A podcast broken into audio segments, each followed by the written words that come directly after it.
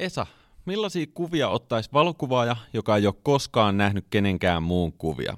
Olisiko ne selfieitä, belfieitä vai lintuperspektiivin dronekuvia jostain hienosta saaresta? Häh? Äärimmäisen hyvä kysymys. Otetaan tässä jaksossa vähän selvää, että mikä on valokuvaajan identiteetti ja miten se määritellään ja mikä on valokuvauksen merkitys meille kaikille. Let's go 2021! Woohoo! Yeah!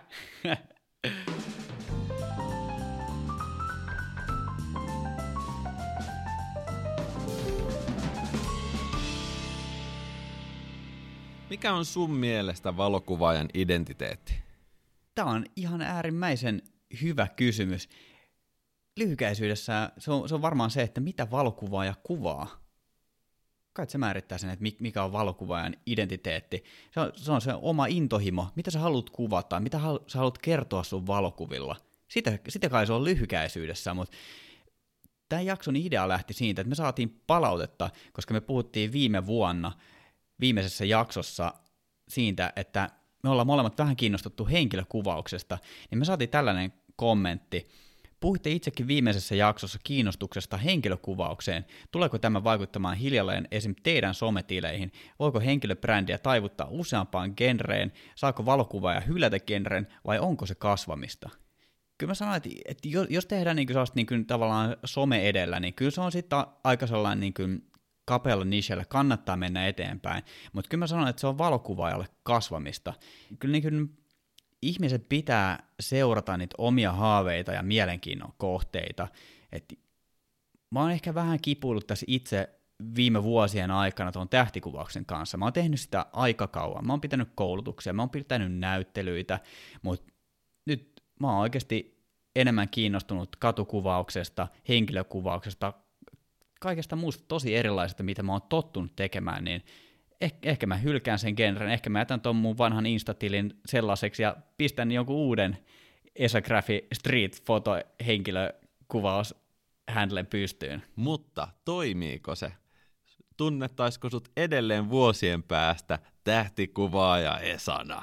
Se vaatii tosi paljon töitä, että mä alan kuvaamaan puhut, puhuttelevia henkilökuvia, niin ehkä se siitä lähtee, mutta totta puheen, mä luulen, että mulla on niinku ehkä, ehkä valokuvauksen saralla niinku uusi identiteetti alkaa määrittämään podcastajana. Mä, mä, mä oon se kaveri, joka puhuu siitä valokuvauksesta, mutta Näin on. näytöt puuttuu. Mun mielestä valokuvaajan identiteetti on yksinkertaisesti visio ja tyyli. Ne antaa merkityksen taiteelliselle toiminnalle. Se on aika hyvin kiteytetty. Miten sä vastaisit tuohon kysymykseen, mikä me saatiin, että, että voiko valokuvaaja hylätä genren ja, vai on, onko se kasvamista? Mitä mieltä sä oot?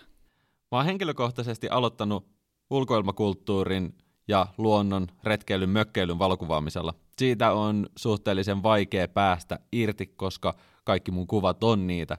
Ennen kuin itse asiassa Chadam, tämä henkilövalokuvaus on puskenut tuolta konepellin alta kuin, kuin, kuin sylinterin kansi, joka on lähtenyt moottorin ylikuumennuttua lentoon. Tota, mä uskon, että uudelleen brändäys on mahdollista ihan kaikille, yksittäisille ihmisille, pienille firmoille ja isoille firmoille. Siihen on toki tämmöinen helppo ohjenuora.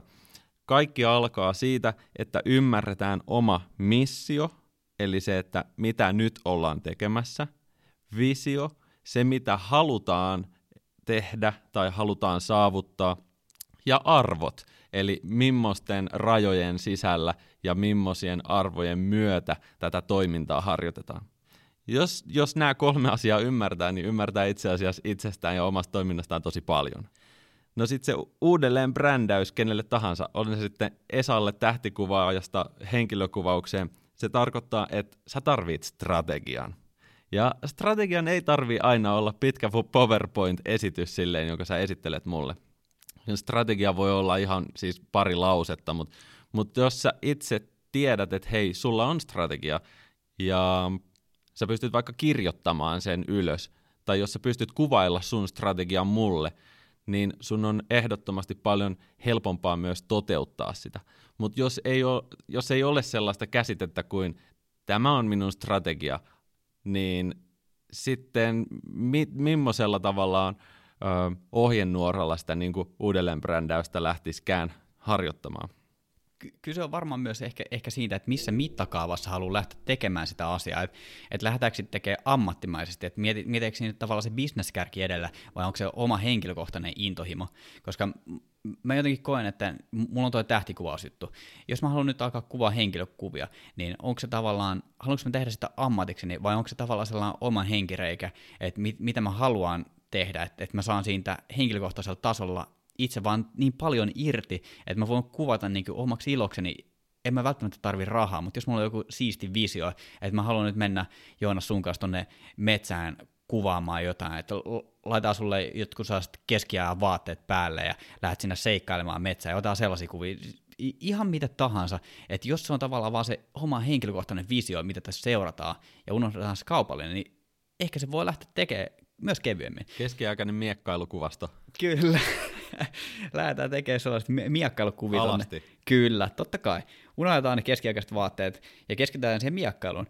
Tästä on hyvä elävän elämän esimerkki. Mä luin hiljattain tässä Iiro Seppäsen elämän kerran. Hän on meitä joku kymmenkunta vuotta vanhempi kaveri, joka tuli mm-hmm. kuuluisaksi siitä, että hän oli taikuri. Hän te- teki isoja tuotantoja ja isoja, isolla rahalla mainosti ja meni vuosina kovaa. Ja jossain kohtaa hän, hän alkoi haluamaan jotain muuta. Hän, hän ei halunnut olla enää taikuri. Se toki seurasi häntä niin todella, todella pitkän. Kirjasta kävi muuten ilmi, että hän on myös kovaluokan valokuvaaja. Oho. Kyllä. Hokkus pokkus onkin Kyllä. hokkus fokkus. Kyllä. niin tota, jossain kohtaa hän halusi päästä irti siinä tai, taikurin viitasta ja hän, hän halusi olla base-hyppäjä. Base-hyppääjä. Mitä tekee base-hyppääjä?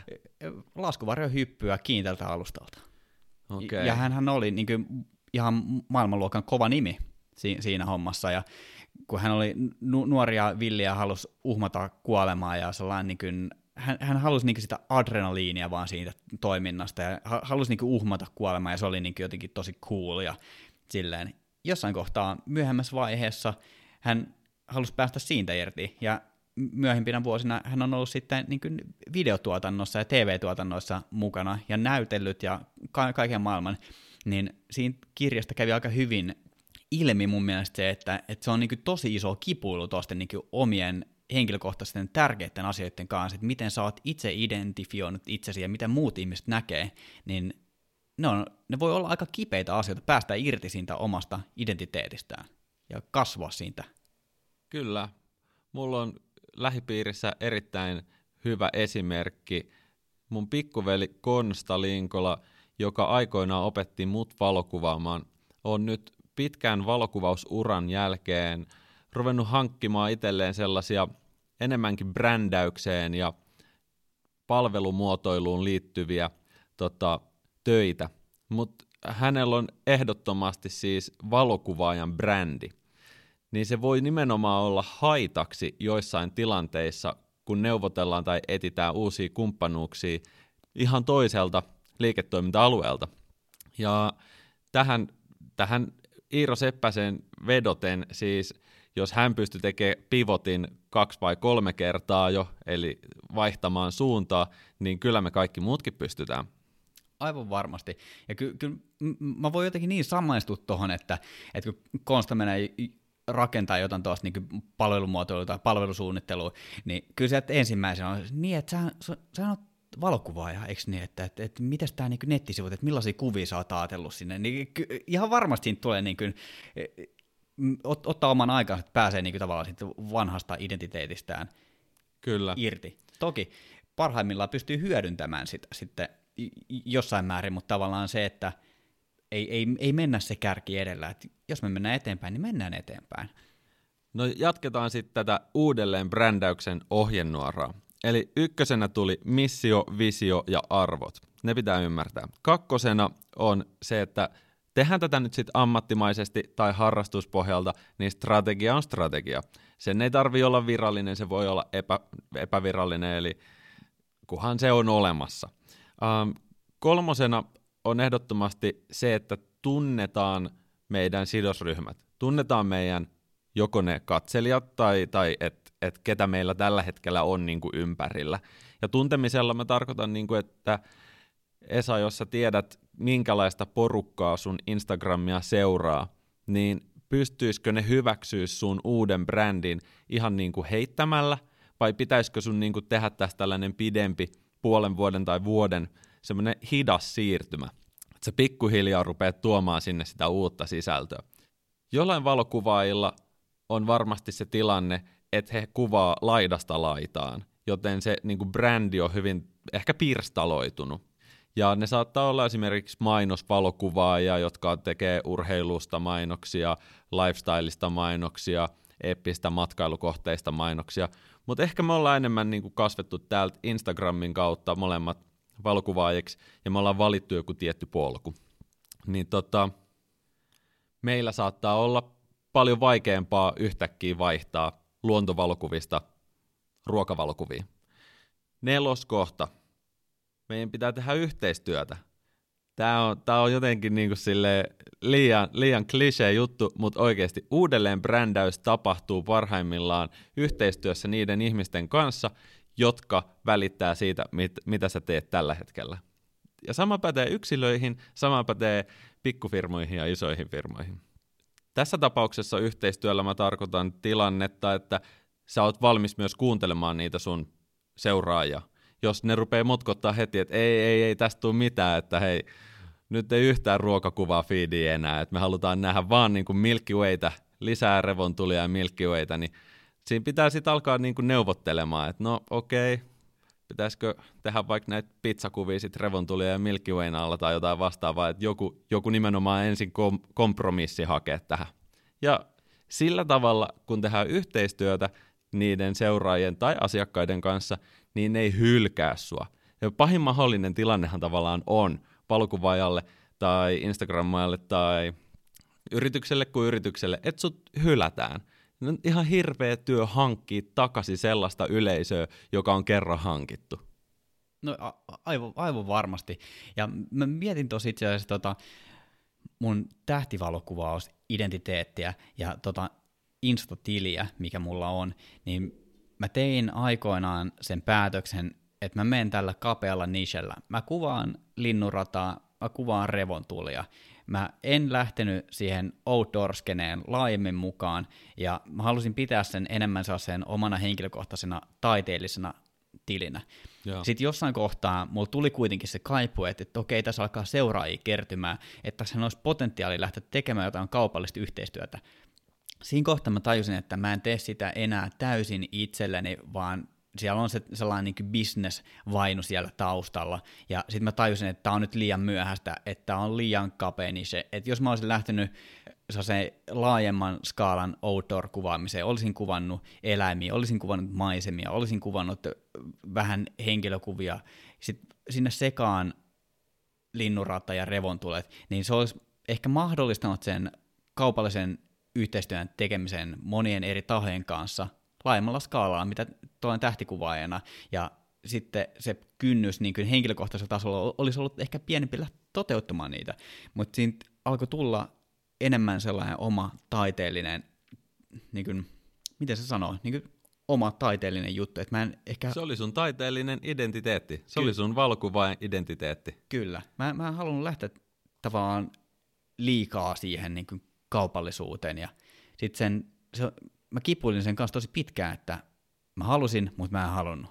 Tai mä halusin, mutta mä en uskaltanut. Tai jo, jotain siihen liittyen. Että se, se jäi puolitiehen. Ehdottomasti siis sun tilanteessa on silmin nähtävää, kuinka valokuva identiteetti on yhtenäinen, sopusointunen, johdonmukainen, koherentti. Mutta jatketaan matkaa, uudelleen brändätään. Ja mikä on seuraava steppi? No se on se uusi nimi. Tämä on ihan crazy juttu, mutta tällä hetkellä mulla on muutamia valokuvaajatuttuja, jotka heidän Instagram-kanavalleen ajattelisivat niinku uutta nimeä. Et siellä on muun muassa, toivottavasti mä saan tämän paljastaa, tarkistetaan jälkikäteen, että pitääkö poistaa. Esimerkiksi Krista Ylinen, jonka Instagram on Krista Ylinen fotografi, niin pelkästään sen kanavan nimi viestii siitä, että se on valokuvaajan kanava. Mutta nyt hän haluaisi ehdottomasti niin kuin laajentaa sitä perspektiiviä, miten Instagramissa ollaan, mitä siellä viestitään ja kenelle siellä tehdään ja kenen kanssa ne yhteistyöt tapahtuu, niin hän haluaisi tiputtaa sen fotografi siitä pois. Mikä on mun mielestä aivan mahtava idea.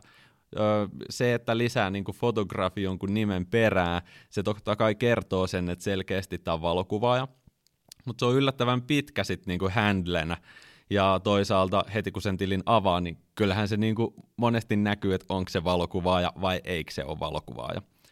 Ehkä se, että sen nimen perässä lukee valokuvaaja, on uskottavaa lähinnä valokuvaajapiireissä. Mutta siis isoi massoja, jos ajatellaan, niin ei ketään kiinnosta, mikä titteli siellä perässä on. Ne on kiinnostunut susta ihmisenä jos sä teet mahtavaa työtä, niin niitä ei, niitä ei missään nimessä kiinnosta, että mikä titteli sulla on siellä. Kyllä, ky- kyllä se niin antaa laajemmat mahdollisuudet toimia ylipäätään sosiaalisessa mediassa, että en tiedä tarkemmin, mutta uskon, että hän tekee kaiken näköisiä niin kaupallisia yhteistyötä, on, on erilaisia valokuvaustoimeksiantoja, ja sitten just kun ollaan tuolla outdoor niin siinä saattaa olla just tällaisia majoittumisliikkeen juttuja, ja sitten kuvata, että sä oot jossain sa- sauna-iglu lasiluolassa jossain Lapissa viettämässä yötä, ja sitten jos sä oot eh, niin valokuvaajana siellä, mutta sitten sä ootkin itse mallina siellä, niin sitten alkaa tulla niin DM ja, ja vitun sellaut paskaa. Et, ei, ei, ei, antakaa ihmiset armoa. kun tämä jakso tulee ulos, niin Kristalin insta on hävinnyt ehkä se fotografi sieltä handlen perästä pois. En tiedä, onko, mutta en mä tiedä. Mä kadotin punaisen langan tässä. Valokuva-identiteettiin käsi kädessä kuuluu tämän valokuvauksen merkitys meille, jotka sitä tehdään, ja toisaalta myös niille, jotka siitä vaan puhuu. Esa, mitä valokuvaus merkitsee sulle? Valokuvaus merkitsee mulle todella paljon. Mä, ty- mä tykkään kuluttaa valokuvia, mä tykkään itse kuvata. Se, se, on, se on niin moniulotteisesti rakas harrastus mulle.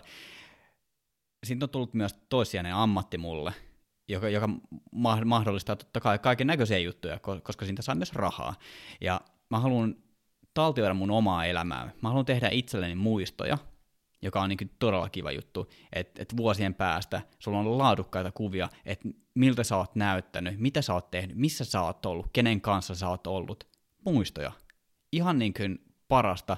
Se, sen takia mä elän tätä elämää, että mä saisin tehdä kaiken näköisiä siistejä juttuja mahtavien tyyppien kanssa, ja mikä sen siistimpää, että jos siitä jää muisto sitten vielä itselleen. Sen lisäksi mä haluaisin himaan enemmän valokuvia ja ylipäätään taidetta, ja tällä kertaa me ollaan, tää on sun himassa äänittämässä tätä, ja su- sulla ei ole montaa, mutta sulla on yksi, ja toi on sun, onko toi sun oma ottama kuva? Toi on mun oma ottama kuva, se on yksi mun lempparikuvista. Laitetaan se valokuvauspodcasti IG-kanavalle näytille. Siinä on mun pikkuveljen pylly, hän on menossa saunaan ö, ulkoluodolla Helsingin edustalla. Kyllä, t- tässäkin tapauksessa niin tuossa on vielä niin kuin, tavallaan äärimmäisen laadukas valokuva, ja sulle todella tärkeä henkilö, sun oma veli siinä kuvassa. Ei se, että nämä seinät olisi täynnä valokuvia, mutta sulla on niin yksi, eli laatu korvaa määrän. Mulla on tuolla varastossa noin 40-50 taulua, mutta mä en ole vielä siis millään vaan löytänyt aikaa, että niitä kävisi läpi ja miettisi, mitä sieltä tänne tois. Ne on ollut paris näyttelyssä ja tällä hetkellä toimettomana. Kyllä. Sisustetaan tämä sun kämppä tämän, tämän jakson äänityksen jälkeen. Laitetaan siis, vähän kuvia seinälle. Toi, mitä sä sanoit valokuvauksen merkityksestä, oli niin kauniisti sanottu, että mun on pakko heittää vanhana rumpalina tähän. Komppaan. Kiitos. Ja sitten on vielä yksi pointti, mitä valokuvaus merkitsee mulle. Se on myös tota, tapa paeta kaiken, kaiken näköisiä niin arkisia asioita. On, on sitten jotain työpaineita tai ihan mitä tahansa se on, niin tavallaan niin kuin keino paeta elämää. Et, et mulla on muu, muutama harrastus, mä oon ehkä aikaisemminkin puhunut tässä podcastissa siitä, niin valkuvaus on sellainen tapa, että kun mä lähden kuvaamaan, niin mä pääsen pakenemaan tätä maailmaa. Mä en ajattele mitään muuta, että e-, etenkin tuossa tähtikuvauksessa, jos sä näet niin kuin koko sen galaksin, missä sä olet, ja sä mietit, että asiakas haistatti mulle tänään paskat töissä Sitten miettii, että katsoo tuonne taivaalle, että siellä on niin tuhansia ja kymmeniä tuhansia, satoja tuhansia tähtiä, jotka on niin kuin, jokainen vastaa meidän aurinkoa, että jos siellä on niin kuin paskapäivä, jos siellä niin kuin kosahtaa jo muutama tähti ja sitten sit alkaa tapahtua, niin sitten se niin kuin oma paskapäivä on pikkusen merkityksetön, että jos, jos siellä niin kuin osuu kakkatuulettimeen, niin... Joo, laitetaan asiat mittasuhteeseen. Kyllä. Tota, mulle valokuvauksen merkitys on tällä hetkellä paljon siinä, että se on yksi niistä asioista, joissa mä saan haastaa itseeni, mutta tavallaan haastaa itseeni aika matalalla kynnyksellä. Se, että on alkanut kuvaamaan nyt henkilökuvia, niin se on yllättävän vaikeaa. Ja mä rakastan silloin, kun joku on vaikeaa, koska silloin tuntuu, että se oma learning curve, semmoinen oppimiskäyrä, se on tosi tiukka ylämäki, niin kuin, että pelkästään jo siinä samalla, kun hommaa tekee, niin tajuu jotain uutta koko ajan. Ja siinä on tavallaan se, se mikä siinä on vaikeaa itselleen, niin sit toki on eri asia. Tällä hetkellä varmaan kompositio, herra jestas, että vieläkin joutuu ottaa sata kuvaa, että niinku se yksi niistä, se komppis on kunnolla. Tai tavallaan mä, mä nyt tarkoitan, niinku, että se on täydellinen. Että niinku, jos prosentti niistä onnistuu, niin voi vitsi, mä oon silloin niinku tosi tyytyväinen itteeni. Sitten toinen, mikä on vaikeaa, niin on tämä fokus. Ei siis ei meidän kameran fokus, ei linssin fokus, vaan mun fokus siihen tekemiseen. Et vähän tämmöisenä, ei mitä ADH-diagnoosia ole taustalla, mutta vähän tämmöinen niinku rönsyilevä tämä mun mieli, ja mä teen asioita tosi impul- impulsiivisesti, niin fokus siihen hetkeen, että se saadaan purkitettua ja saadaan rauhassa tehtyä semmoinen kuvaussessio, missä sekä kuvaajalle että mallille jää äärimmäisen positiivinen kokemus, niin siihen pitäisi niinku keskittyä. Mä tarvii ehkä jotain valokuvaajan mindfulness-koulutusta. Se olisi kova. Voisiko joku järjestää? Me voidaan. Me voidaan, kyllä. Ja, mutta toi, toi on ihan oikeasti, toi on hyvä pointti, ja mä luulen, että moni muukin valokuvaaja, etenkin niin kuin henkilökuvauksessa, totta kai se kehittyy ajan kanssa, sä, sä löydät sen sun chenin siihen, mutta kun sä aloitat valokuvauksen, sä säädät niitä asetuksia, että onko tässä nyt valotus oikein, no sä oot kuvannut muutaman kerran, niin sen jälkeen sä tajut, että okei, okay, mä säädän tosta noin valotusaika, noin aukko toi, se on siinä. Mutta sitten kun sä kuvaat mallin kanssa, mallin katse, miten kädet on, onko hiukset huonosti, mistä valo tulee, si- siinä on niin monta liikkuvaa osaa, mitä siellä taustalla on, että kasvaako sieltä joku oksa päästä sieltä taustalta bokehista, mm. tu- tuleeko valo nyt jotenkin epäimartelevasti, millä korkeudella saat malliin verrattuna, siis ihan niin kuin... Ja mitä se malli ajattelee.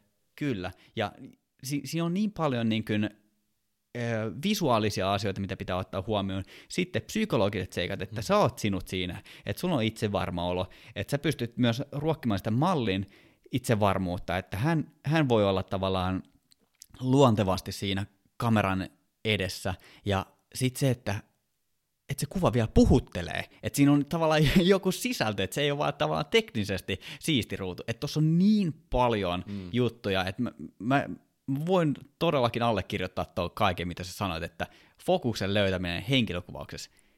Tähän voisi auttaa, jos kävisi suorittamassa tämmöisen lyhyen koulutuksen psykologiasta. Rupeisi kato muurit kaatuu siinä kuvaajan ja mallin välillä.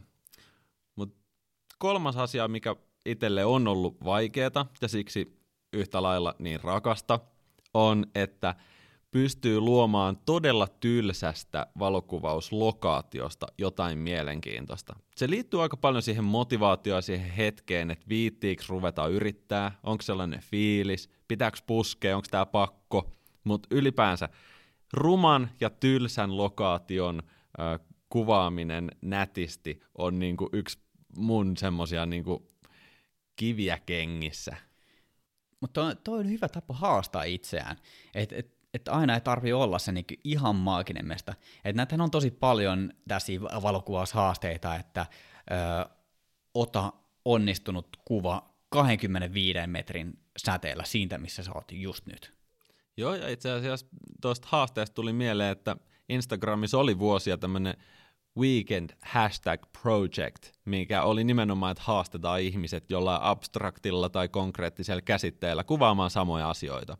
Ja se on ihan superhyvä tapa oppia. Toiset rakentaa identiteettiä nimenomaan sen kautta, että ne pääsee matkimaan ja op- äh, kopioimaan muilta valokuvaajilta näitä tekniikoita ja kuvien ideoita, ja sitten toisaalta toiset kuvaajat katsoo mieluummin vaan omia valokuvia ja keskittyy siihen, niin kuin, siihen tekemiseen, mitä itse tekee, ja heitä ei kiinnosta paskan vertaan se, mitä muut tekee. Mikä on siis tämä fundamentaali kysymys, että millaisia kuvia ottaisi se valokuvaaja, joka ei ole koskaan nähnyt kenenkään muun valokuvia, että mitä se tekee? Tämä on ihan crazy.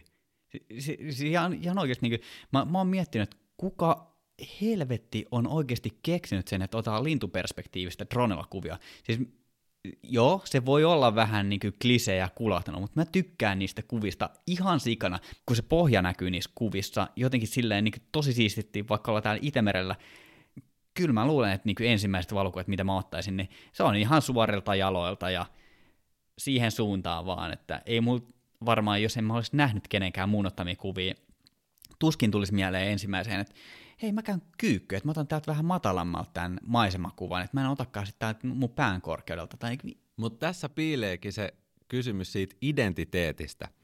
Kuvaisiko se valokuva just nimenomaan sua henkilönä, mikäli sä et ole koskaan nähnyt kenenkään muun valokuvaajan valokuvia. Koska jos sä oot niin kun ryöstänyt ideoita tuolla Instagramissa kaikilta muilta, kun on kopikättinä vetänyt samat lokaatiot, samat poset, niin kuvaaks ne valokuvat silloin enää sitä valokuvaajaa henkilönä? Jos ei ole koskaan nähnyt muiden tuotoksia, niin olisiko se silloin se totuuden mukainen sinä? Okei, okay, ehkä vähän, menee ehkä diipiksi, vähän menee diipiksi. Mutta anywho, valokuvauksen merkitys laajemmassa mittakaavassa. Tämä on mielenkiintoinen. Siis valokuvaus on antanut maailmalle paljon muutakin kuin pelkkiä valokuvia katsottavaksi.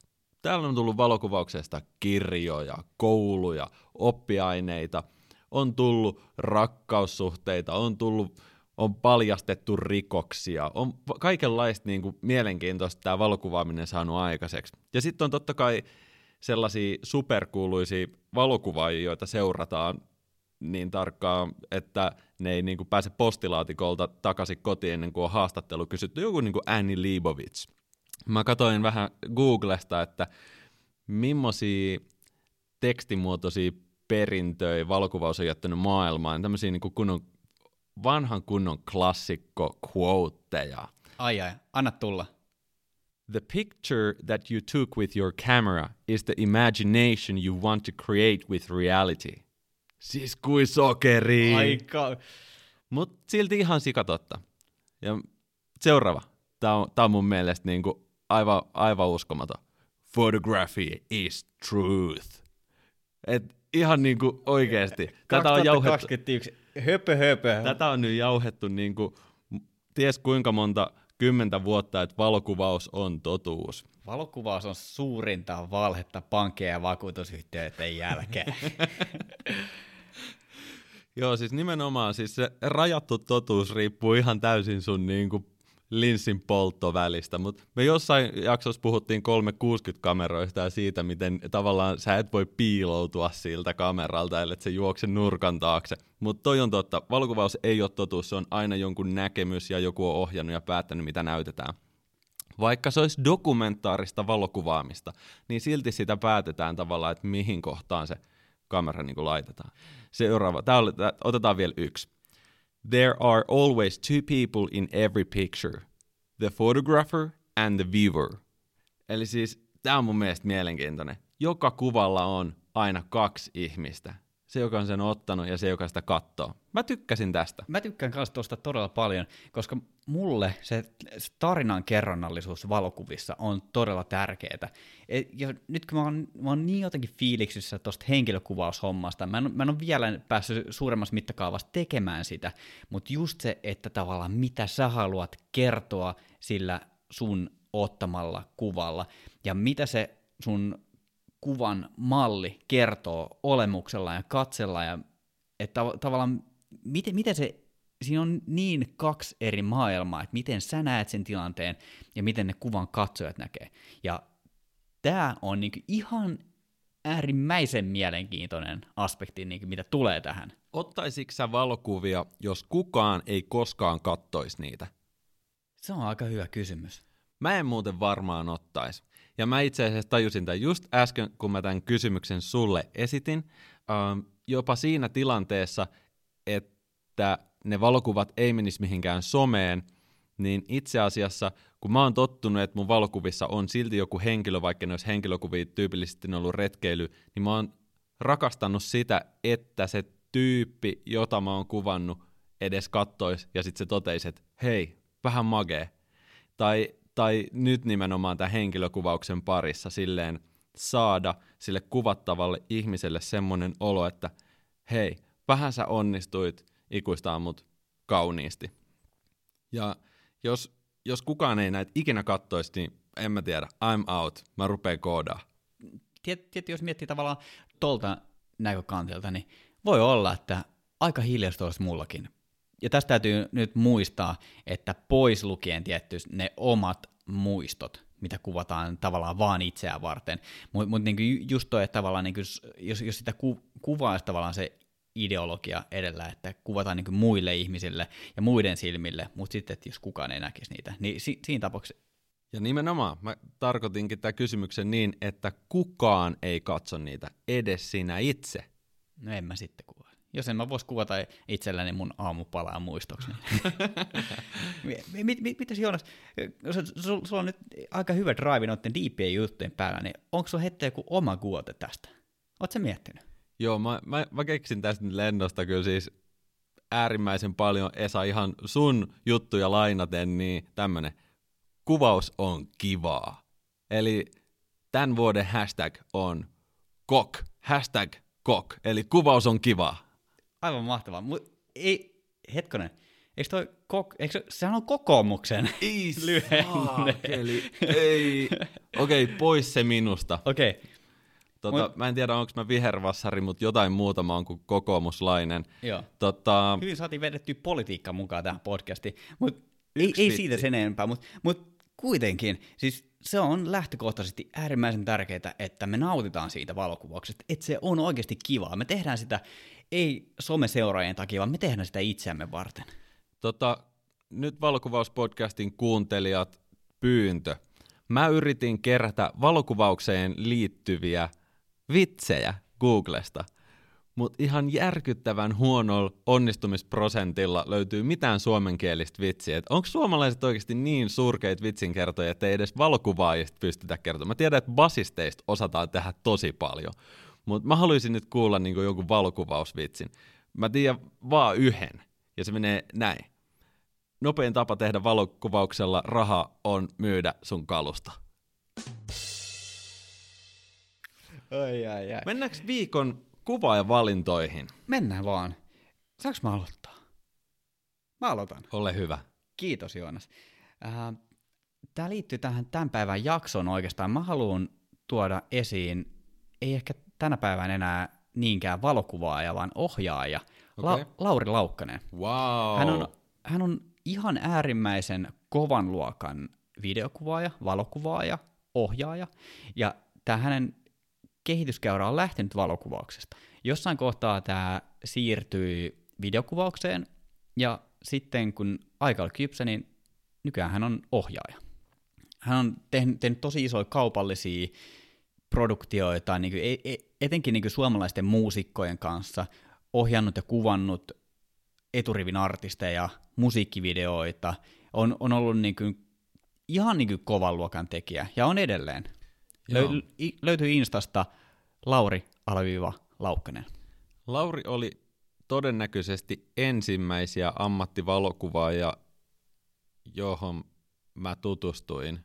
Ja mä muistelisin, että ettei jopa siinä samana vuonna, kun me tutustuttiin, tai ehkä edellisenä, niin hän oli dropannut tuolta korkeakoulusta ulos ja päättänyt lähteä tekemään itselleen valokuvaajan identiteettiä, uraa, ja uskomaton urakehitys onkin ollut. Sitä on niin kuin aina ihmeessä, kun Lauri laittaa jonkun somepostauksen, että mitä taas tapahtuu, niin miettii vaan, että on se hienoa, että tässä maailmassa tommosia talentteja, tommosia niinku tyyppejä, jotka saa niinku tajottua tota, todellisuudesta aivan epätodellisen kaunista. Kyllä. Kova luokan tekijä. Mitä sun kuva ja Hei, poiminta? mä otan kyllä vielä kovemman luokan tekijän, nimittäin eräoppaan Sanni Vierelä. Ai ai. Sanni on pohjoisessa asuva tota, valokuvaaja ja eräopas. Ja mun mielestä hänen touchi äh, elämään on sellainen, olisiko se jopa lähellä semmoista niin identiteettiä, mihin mäkin joskus tähtään, että pystyy elämään luonnon lähellä, valokuvaamaan asioita, joita rakastaa valokuvata, ja siinä samalla tehdä työtä, missä ollaan niin kuin muiden ihmisten parissa ja irti valokuvauksesta. Vaikuttaa semmoiselta niin down to earth, jalat maassa meiningiltä. Sanni Vierellä löytyy siis Instagramista handlella Sanni Vierellä, koska äät on vieläkin aata ennen kuin saadaan Instagramin pää käännettyä tänne Pohjolaan päin ja ymmärtää, että äällä on merkitystä. Vahva suositus ottaa haltuun hänen fiiliksiään arktista tunnelmaa ja kauniita kuvia.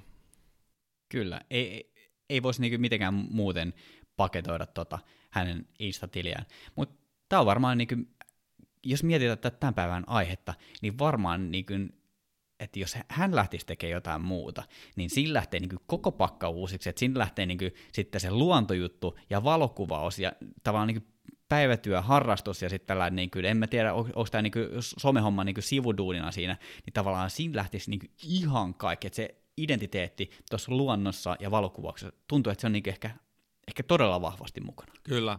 Me voidaan ottaa tästä selvää. Lähetetään Sannille kysymys, lähetetään myös Laurille kysymys, että mitkä ovat heidän valokuvaajan identiteetit tänä päivänä? Tämä on mielenkiintoinen kysymys. Me lähdetään viestiin. Mutta olisiko tämä, tämä jakso alkaa olla varmaan niin kuin tässä nyt ehtoon puolella, pistääkö, pistääkö homma pakettiin vai olisiko se oli niin joku loppustatementti tähän? No tota, tässä ollaan nyt viritelty näin hieno äänenvaimen niin meidän pään päälle, eli kahden hengen peitto pyykinkuivatustelineessä, niin me ei laiteta tätä pakettia, vaan me painetaan rekkistopille ja aloitetaan seuraava jakso. Kyllä, kuppi kahvia, sitten mennään taas. Kiitokset, että kuuntelit tämänkin jakson tähän pisteeseen asti, ja me jatketaan sitten seuraavan jakson merkeissä. Jos et ole vielä ottanut valokuvauspodcastia Instagramissa seurantaa, niin käypä tekemässä se nyt. Löytyy händellä valokuvauspodcast. Kiitokset Joonas tästä. Kiitos. Moro!